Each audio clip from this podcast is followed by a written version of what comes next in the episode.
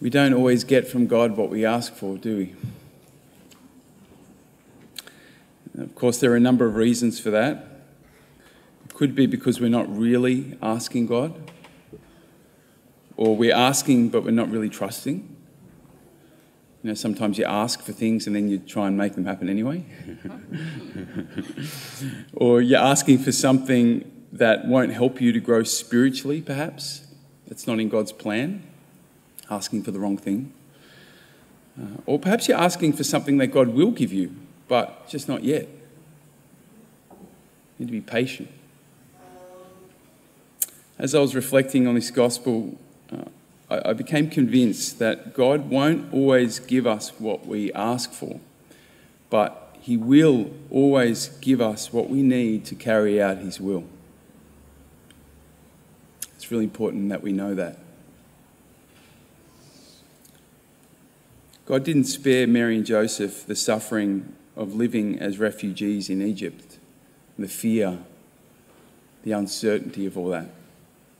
But He did appear to Joseph in a dream to warn him to flee from Herod so that Jesus could go out, go on, and of course carry out the Father's will. God didn't give Mary a, particularly easy life, but He did give her everything she needed to receive and to love and to nurture the Saviour of the world.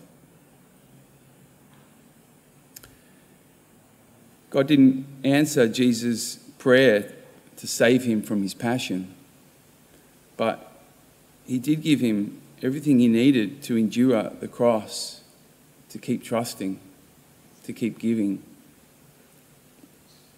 God will always give us the grace we need to carry out his will because that is what ultimately will save us.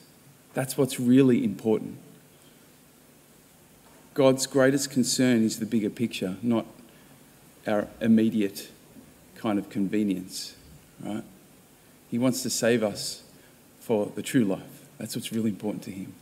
And He'll always give us everything we need uh, to embrace that life, yeah? So it's important that we really trust in this. God will give you what you need to do what He's calling you to do. Parents, He'll give you the grace you need to keep loving your children unconditionally. Those who are called to marriage, God will give you what you need to keep loving faithfully and generously. Those who are called to a certain kind of ministry or service, God will give you what you need to, to, to live that out faithfully. And, and this one's for everyone. We're all called to holiness, right? So you've got to trust that God will give you what you need if you look to Him to keep growing in virtue, in love.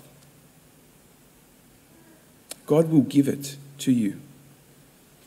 But you must ask for it. You must ask for it often, as Jesus said.